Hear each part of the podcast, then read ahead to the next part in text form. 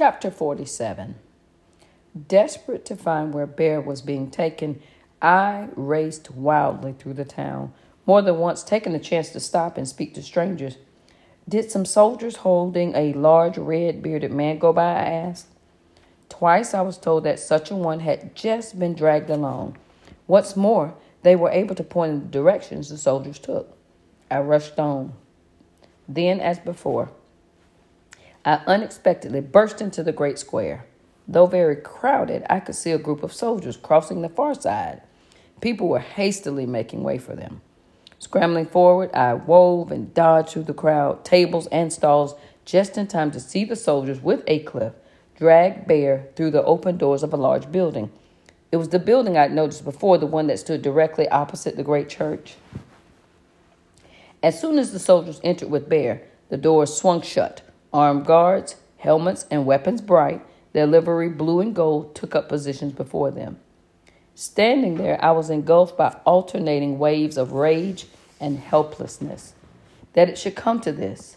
In agony, I made the sign of the cross over my heart and made a prayer for Bear's safety.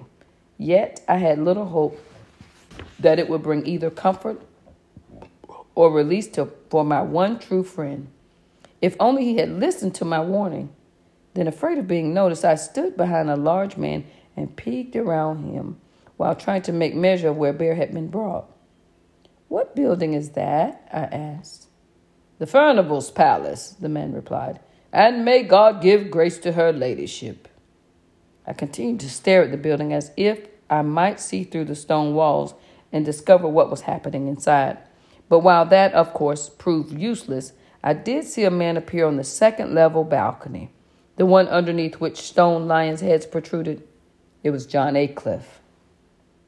He stood, he stood looking out over the square as if in search of someone. As I gazed at him, I had little doubt it was me he was seeking. I watched him my heart full of loathing, until he turned and went back inside. He had taken Bear to get at me. Not knowing what to do, I made my way back to the green man. Though disconsolate, I kept my eyes alert for soldiers. I saw a few, but did not think they saw me. Fortunately, by then I had come to know the town well enough that I reached the inn in good time. But remembering the one eyed man, I entered through the rear. The house was very quiet. Though I knew I should go and find Widow Daventry and tell her what had happened, I was in too much torment. I felt a need for time alone to compose myself and think what next to do.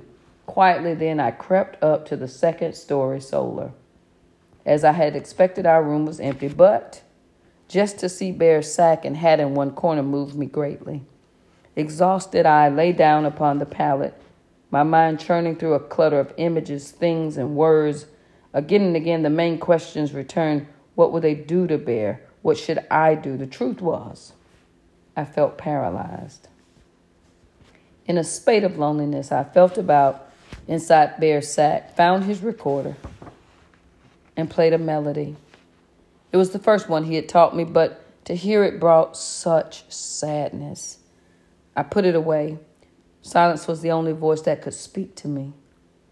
But as I lay there, I don't know for how long, I became aware of commotion. At first, it appeared to come from the street. Before I could determine what it was, I heard a crash that shook the entire house. I sat up listening intently. Now the tumult, shouts, and cries came from within the building itself. I heard a scream, followed by sounds of crashing, wood splintering, and I knew not what other violence. Leaping up, I didn't know what to do until I remembered the hiding place that Bear had told me about.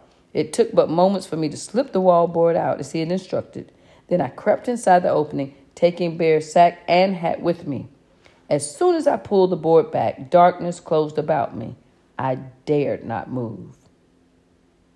It wasn't long before I heard heavy footfalls burst into the room right beyond my hiding place.